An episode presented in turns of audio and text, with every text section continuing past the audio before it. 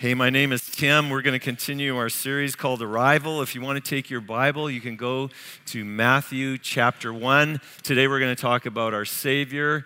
That seems uh, like a good thing at Christmas time. We're going to talk about a scandal, though, or scandals also. But we're going to begin with a list.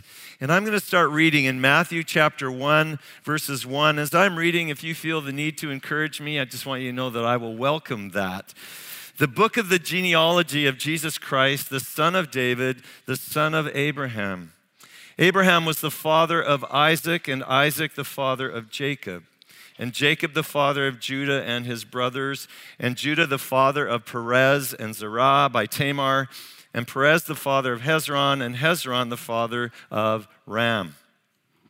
And Ram the father of Amminadab, and Amminadab the father of Nahshon, and Nahshon the father of Salmon, and Salmon the father of Boaz by Rahab, and Boaz the father of Obed by Ruth, and Obed the father of Jesse, and Jesse the father of David the king.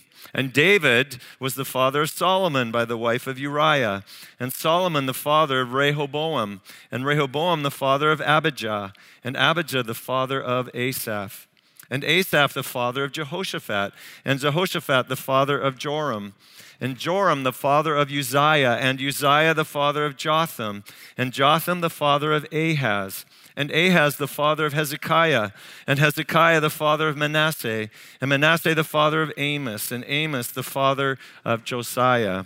And Josiah, the father of Jeconiah and his brothers, at the time of the deportation to Babylon.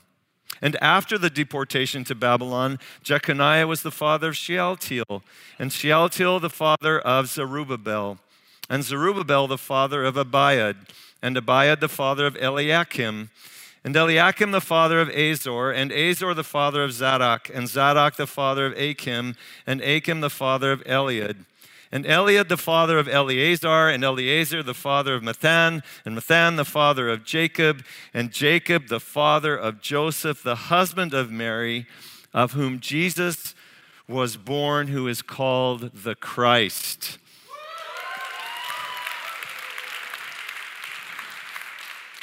I hadn't intended on reading that whole thing this morning, but in the first service, I just kept going. And yeah, it was Every name deserved to be read. But you came here this morning. Uh, we always have a lot of guests, Christmas time. So maybe you're here visiting with family. Uh, you could be a student. You're on school break. That feels really good. Maybe you're just begun a, a work break, a holiday, and that feels really good. And maybe, maybe you're not feeling that good. Maybe it's you find yourself in difficult circumstances right now. But I bet you you didn't come to church this morning thinking, "Oh, we are going to read a list of names." And after we've read those lists of names and we talk about it a bit, I'm going to feel so encouraged about Christmas. I just don't think you probably came to church this morning with that on your mind.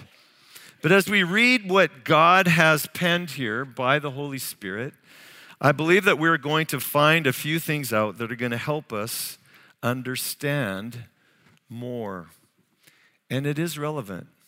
See, typically, if if we hear a list of names or we're reading a list of names and there's no personal connection, it, it, we feel it has no relevance to us. And for example, you go to an airport and there's like PA announcements all the time when you go to an airport. There's always noise in the background, announcements being made, and uh, you know, like um, would passengers uh, Abbott and James and Wilcox and uh, Smith Norrie, please make their way to Air Canada Gate 232. And so, you know, you're not flying Air Canada, that's not you. And so, you know, you barely, it barely registers on your subconscious and because it's just completely irrelevant. Uh, I'm at the airport. Uh, we're there, my whole family, and we're flying to Prince Edward Island. We're going to take our kids so they can see their aunt and uncle who have moved there and their cousins. And we arrive early at the Vancouver YVR uh, airport and make it through like check in, uh, security. Man, we've done really well. Uh, got lots of time on our hands. So I encourage the girls to come with me. We're going to scout around, check out some stores, uh, lots of good clothing that has, you know, like Canada branding on it or even Vancouver branding. Oh, that was fun. And then, hey, you know, I'm feeling generous. We're on holidays. This is great. So we buy some snacks. Let's get some, let's get some snacks. Look at snacks. Of course, you go in the store that has snacks. Typically, they have some bookshelves. Oh, this is cool. Um, hey, um, I wonder what is, you know, I never get to look at these. What are the best sellers right now? And, you know, should we buy a book for the plane? I don't know. And somewhere in that whole sequence, um, there was a list of names that suddenly became very important in the moment. Uh, WestJet last call for passengers Clausen. And uh, they were calling our names. This, this was an important list. So, of course, you know, all of a sudden we wake up.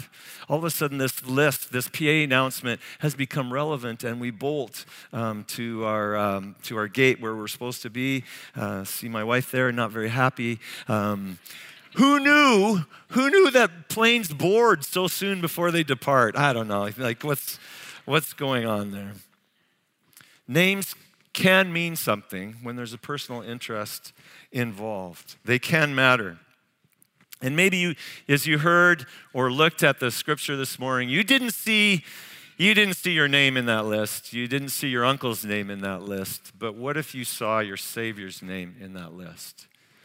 What if you saw the name of the family that you're grafted into this morning? And what if that list was meant to tell you something about your Savior? See, I think Matthew's been very deliberate in including this, what, was known, what is known as the genealogy, to show us whether or not this Jesus who lived 2,000 years ago is relevant to us then and would be relevant to us today. Jesus. The birth of Jesus Christ that we celebrate at Christmas time in the traditional Christmas does not come about in a vacuum. It's not like God one, one day decided, oh, today would be a good day. What do you think, Jesus? Do you want to be born today? It didn't arrive that way. It, it was part of God's grand plan of, of woven through human history. And in that grand plan of, of human history, God has revealed himself along the way. He's revealed his good intentions. And so there's two people in particular that Matthew makes us aware of that are recipients of, of the knowledge, of the understanding of God's intentions. And they come, to, they come to them in the form of a promise. The first one is Abraham, the second is David. Now, Matthew has written his gospel to primarily Jews. And so in the New Testament, we have two genealogies that are recorded for us. One is recorded by Luke, and his gospel is written to Gentiles. And so when you read it, you see there are some differences, but one of the things that stand out for you is Luke goes all the way back to Adam. But because Matthew is writing to Jews, he only goes back as far as Abraham. Abraham, who is part of God's restart, if you will, his call of humanity, calls a person, calls a family who is destined to become a nation known as Israel. And to this man, Abraham, we read in different places, but in Genesis chapter 22 in particular, we read that God gives him a promise that his offspring, which we have seen is the word seed, that his seed, out of his seed, the whole world is going to be blessed. We fast forward to promise number two in King David, which we heard about last Sunday, 2 Samuel chapter 7. And to this royal ruler in the Israel family, David is given the promise that there's going to be an offspring, or seed is the technical word. There's going to be a seed who will reign on his throne. It will endure, it will reign forever. Promise one, promise two. These are huge promises. And as we see that within Matthew's genealogy, how that's highlighted there. We see that there's then three epochs. There's, uh, there's Abraham to David is the epoch of patriarchs. Then from David to, to the exile of Israel as they were taken from their homeland and deported to Babylon is the, um, the, the time period of the kings where they ruled and reigned. And then there's this period of obscurity after Babylon that takes us to the coming of this person that we're reading about this morning Jesus Christ. Three epochs leading to Jesus. And if you were a detective and if you were looking at this and you were wondering about the fulfillment of the promises and who this seed is. And you, you read Matthew's genealogy, and he's carefully outlining sort of the royal line that leads to this person. And you would read there where it says, in Josiah, the, or, or sorry, and Jacob, the father of Joseph, the husband of Mary, of whom Jesus was born. You would read and you would, you would say to yourself, this is a possibility. This could be the seed. And in that possibility, Matthew is declaring that Jesus is the seed. He is the one born, the, uh, born who is called the Christ. He is the Messiah. In Jesus, Matthew is showing us that the promise to Abraham, the promise to David are being fulfilled in one and the same person who is the, the one that Israel has hoped for, even in their exile, this deliverer, this Messiah. All of those promises are flowing. That's what he's showing us through the genealogy to the one person, born of Mary, Jesus, the anointed one, the Christ. Later, um, one of the followers of Jesus, the Apostle Paul, would write in such a beautiful, concise way All the promises of God are yes and amen in Jesus Christ, fulfilled in Him. A list, a scandal. We read on in Matthew chapter 1, in verse 18, these words Now the birth of Jesus Christ took place in this way. When his mother Mary had been betrothed to Joseph, before they came together, she was found to be with child from the Holy Spirit. Now, marriage in first century times um, played out quite differently than it probably does in most scenarios here in, in Abbotsford and in our culture. Um, parents arranged for their children to be married. And so, mom and dad would get together with the other mom and dad and they'd have this conversation and they've probably been talking about this for a while but when it, when they wanted to make it a, you know solidify it they would get together they talk about the details and write up a contract. It was a very serious engagement called a betrothal. So that's going on. At the same time um, within the environment of, of first century judaism uh, the idea of sexual purity is very important like, uh, sexual relations are meant to, to be experienced within a committed relationship between a man and a woman. Sex outside of marriage is something that could, if, if become known, would bring great embarrassment and shame, not only to the person, but to the whole family. There was just serious ramifications for something like that taking place. And here we have a probably teenage girl upon whom the Holy Spirit comes, and in a supernatural way, we are told in Matthew chapter 1, verse 18, that she becomes pregnant with child. Now, if you're, you're here this morning, and I don't know if you're a, teenage girl or you, you once were, or you're a dad, you've had a, you know, any girls, like, it doesn't take much for us to use our imagination and, and to realize when you really put yourself in first century times and situations, like, just how scandalous and how difficult this would have been for everyone involved. Like, if, if you're a dad, you want to know, okay, let me talk to the fiance. Like, how did this happen? And your daughter tells you, Well, dad, I know it's, this is unusual, like somewhat unusual. Um, nothing ever went on with me and Joseph, but like God. Like it would just be so difficult for you to believe and, and, as Mary becomes pregnant and living in a small town, Nazareth was just a small town, and you know how small towns can be. Um, uh, you know how small, you know, condominiums can be. Everybody makes it their business to know everybody else's business. And you can just imagine that this girl is going to be pregnant and have to walk through, live in her town with this scandal always in her face. We know she departs for a while. And we know that Joseph had a very difficult time with this news. It says uh, in verse 19, and her husband Joseph, being a just man and unwilling to put her to shame, resolved to divorce her quietly. So they're betrothed, but you can see how serious it is because, because Joseph, they use, it uses the word divorce, like he would need to divorce her. That's how serious the betrothal period was. But he was a, he was a good, godly man and not, not wanting Mary to, to experience additional shame. You know, he's going to divorce her, he's going to separate privately. He's going to take on some of the embarrassment himself. And I can only imagine how that was for all the families. Completely a scandalous situation. But this is not the only scandal that we read about in Matthew chapter 1.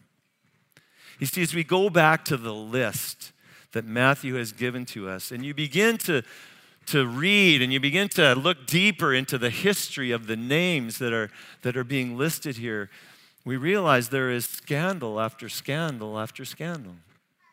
I take you to Matthew chapter 1, and very early in this genealogy, verse 3, and it says, In Judah, the father Perez and Zerah by Tamar. Now, now, if you may just zip through those names and go, okay, let's go on to the next names. I mean, there's a whole bunch of them to read. Let's just get it over with, right? In Judah, the father of Perez and Zerah by Tamar. Let me tell the history of just this little, this little part of the genealogy here. So Judah's in that royal line. There's some great promises given to the tribe of Judah. And he has arranged for his firstborn son Ur to be married to a, a appears to be a Canaanite girl named Tamar. And so they are married, but it says in the scripture that Ur was a wicked person, and so by God's doing, he's put to death. And, and how custom was in those days, his brother then took up the responsibility of marrying this widow, Tamar. And so Onan takes that responsibility and marries her, but he also dies. So Tamar now has been widowed twice. And it looks like the prospect for her could be that she could be a widow for the rest of her life. But Judah has a younger son, Shelah. And he promises Tamar that when he is old enough, he will be given to her as her husband. But as time goes on and, and he becomes old enough and she watches what's going on, she can see that Judah is not going to keep his promise. It's not going to happen. And so she connives and schemes. And when she finds out Judah is traveling to a place, she disguises herself as a prostitute, and the rest of the story is history. She becomes pregnant. What a scandalous story. And twins are born. And what are their names? Perez and Zerah by Tamar. This, this is part of the royal lineage that leads to Jesus Christ. In 2014, uh, actor, producer, director Ben Affleck, most of you know who he is, he volunteered to be part of a program with PBS called Finding Your Roots. He wanted to know a little bit more about his ancestry. In particular, I think he wanted to know about like how his family had been involved in social justice. He was encouraged by a number of things. For example, he found out that there was a woman in his line that had been part of the uh, freedom riders. There was another man that had fought, been courageous fighting for the Revolutionary War.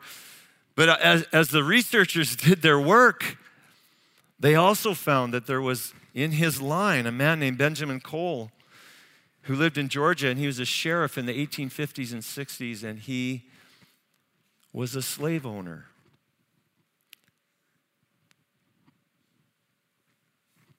He was a slave owner and that didn't sit well with the movie star.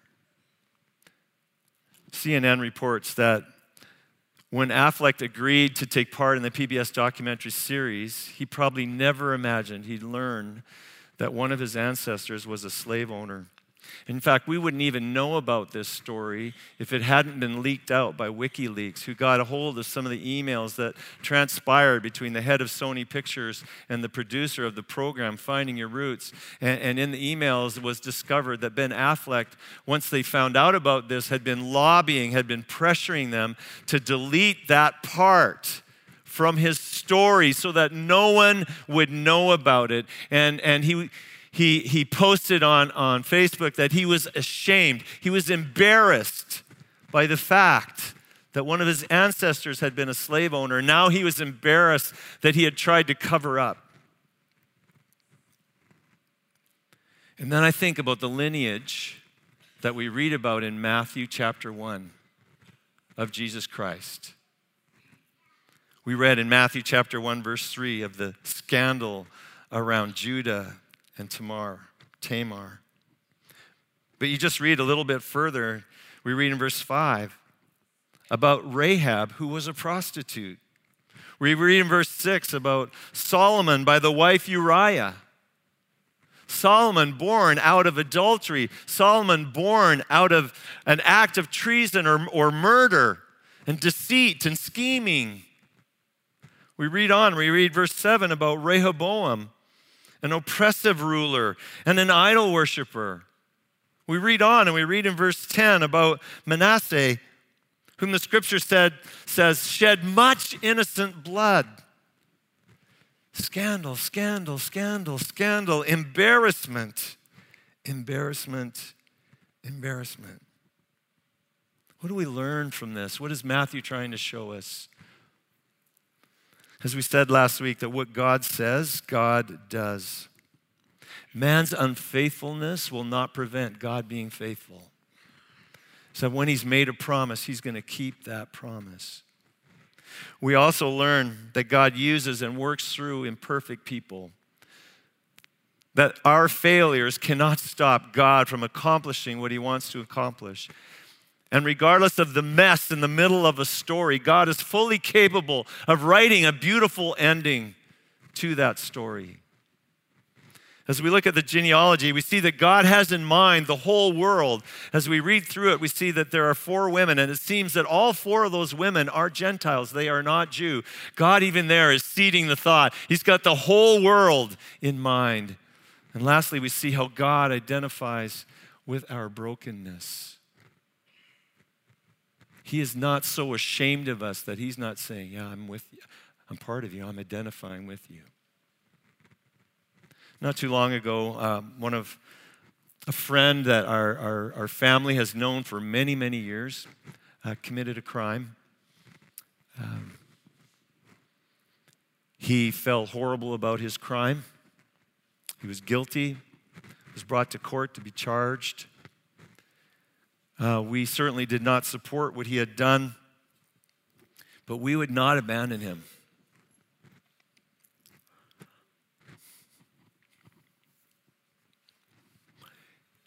And I can remember sitting in the courtroom to support him, but at the same time feeling all these mixed emotions because of what he was done, and people looking at me knowing that I was there for his sake, not knowing how I felt about what he'd done, whether maybe I approved of what he'd done, all that, but that I was I was identifying with him. And it helped me to understand, I think, in that moment, like, what is it like for God to identify with us in all our brokenness and sin and not support it? And yet say, I'm, I'm identifying with you. And that's what's going on here in Matthew's genealogy as it leads to Jesus. Jesus is identifying with us.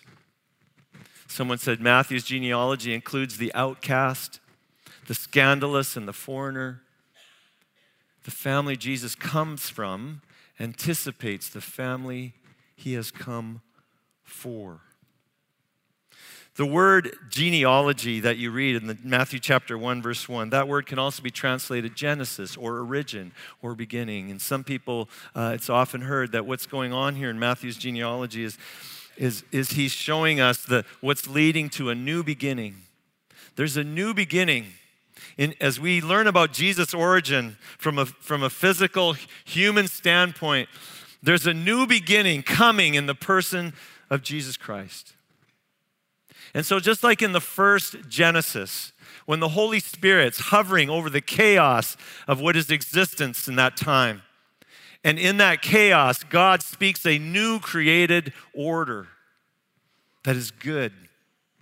So the Holy Spirit hovers over Mary and in a humanity that is broken and continues to fail and is desperately in need of something new, the Holy Spirit in the person of Jesus Christ is bringing a new creation through Jesus.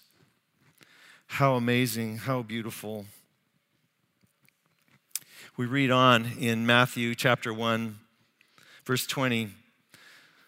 The angel reveals to Joseph, but as he considered these things, behold, an angel of the Lord appeared to him in a dream, saying, Joseph, son of David, do not fear to take Mary as your wife, for that which is conceived in her is from the Holy Spirit. And now we learn about the Savior the list, the scandal, and now the Savior.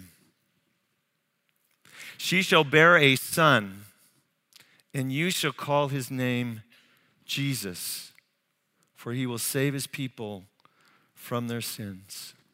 So, Matthew or, or, Joseph is made to know that what Mary's been trying to tell him about God and her, her being pregnant, you know, the activity of the Holy Spirit, is in fact true. And then it's made very clear to Joseph that specifically he is to call this son, there's a specific name, and that name is Jesus. So let's understand a little bit about what that name means. Tim Mackie of the Bible Project has been really helpful in unpacking this because he uh, deals a lot with the Hebrew language. Um, when, we for, when, when we look at the Old Testament, we see that God revealed himself to his people in a bunch of different names, but the personal name of God, what's, what's often known as the personal name of God, is the name Yahweh. And sometimes it's shortened to just Yah. And so when we say the word hallelujah, Hallelu is like praise. Yah is Yahweh, God. So hallelujah means to praise God. When Joseph is directed to call his son by the name of Jesus, and you back up in the Hebrew, that's the word Yehoshua, or shortened to Yeshua. Yeshua. In Greek, that's translated Jesus. And by the time it gets to English, we drop the word, we drop the letter Y and substitute a J, and you get the word Jesus. But what it means is Yahweh saves. Yah, Yahweh, Shua, salvation. God saves. Yahweh saves. And what the angel is saying to Joseph and to us is his name shall be called Yahweh saves, and he, Jesus, Yahweh saves, will save his people from their sins. Do you see what he's getting at? In the Old Testament, Yahweh saves. In the New Testament, Jesus, who names, whose name means Yahweh saves, will be the one who saves. Matthew has shown us Jesus' lineage according to his, his humanity. Now he's showing us this Jesus, the one in whom all the promises find their yes and amen is also the divine one. Yahweh saves, and he shall save his people from their sins. We are made to know very, very clearly what, what it is going to be about that's ultimately going to save us. That is, to, to reconcile to us, to make us whole. That's what the word salvation means. How is that going to happen? He shall save his people from their sins. See, as we look at the biblical story, and we, we have often traced it back to Genesis, and there we see it's the, it's the sin of mankind, it's their rebellion against God that, is, that has opened the door for all the messes that we experience still today. All the frustration in our work, the, the caustic stuff in our relationships, but most importantly, our, our inability to have this close relationship with God. We were separated from God. What caused that? Sin. What continues to cause? Brokenness, sin. And God is sending and coming. He's arriving at the right time with the right to rule through the royal line of David, with the promise to bless the world, the promise to be the Messiah, and now the promise to save his people from his sins. He's coming to deal with the very root problem that our world so desperately needs to be taken care of. He shall save his people from their sins. So, as one act of treason against God brought destruction into our world, so this one person and his act of dying on the cross and rising from the dead and ascending to the right hand of the Father will bring wholeness to the world, will bring wholeness to relationships, to families, will bring wholeness to each and every life that sees him and puts their trust in him as the one that Matthew is trying to declare to us. At Christmas time, you, you get a gift, no doubt. And when you get that gift, what do you do with it? You don't open that gift and run around the room saying, Okay, what do I need to do to earn this? What do I got to do to earn this? Have you ever done that? Of course not. What is the gift about? A gift is, a, is something that's been given to you. It's given to you. You take that gift and you receive it, and you go, Thank you. Whether you think you deserve it or not, thank you. And that's what the first response to what we're reading about what Matthew has written to us here needs to be all about as we celebrate his arrival at Christmas time. We don't run around going, okay, God, what do I have to do to, to measure up to this? No, I hope you can see through humanity of fallen, fallen, fallen, fallen, fallen. All we have to do is receive Jesus Christ and what he came to do for us, to save his people from their sins, from their brokenness, from their separateness from God. Just receive it. Believe in him and receive it. But the other part of the response is also when you get that gift and you open it up, it's meant, it's meant to be enjoyed. It's meant to be used or, or, or practiced or lived in in some way. And so it is. If, if Jesus came to save us from our sins, and he's done so. He, he's died on the cross so that not only it's like not only was he with us in the courtroom, but he, he took on any penalty there could ever be. So he's taking care of that. So we stand right before God. He's taking care of that. So he's also given us a power to live differently, to live under the power of the Holy Spirit free from the power of sin, then, then that's what we need to live in. And so, all that Matthew teaches us and all the other gospel writers and the apostles, all that they teach us about how we should then live is something that is for us to be explored and for the rest of our lives to enjoy just assimilating the fact that Jesus came to give us freedom. And then the third thing that I, I see as I read this passage is that this gift is meant to be shared. So Matthew says, This all took place to fulfill what the Lord had spoken by the prophet. Behold, the virgin shall conceive and bear a son, and they shall call his name Emmanuel, which means God with us. God is with us. He's identified with us. He's with us not just, not just by being beside us, but He's for us. In that sense, He's with us. And as we read the end of Matthew's gospel, we find at the very end of it, in Matthew chapter 28, where Matthew's story culminates in Jesus giving to his disciples something that is very well known in Christianity. It's called the Great Commission. And he says to his disciples there, All authority in heaven and on earth has been given to me.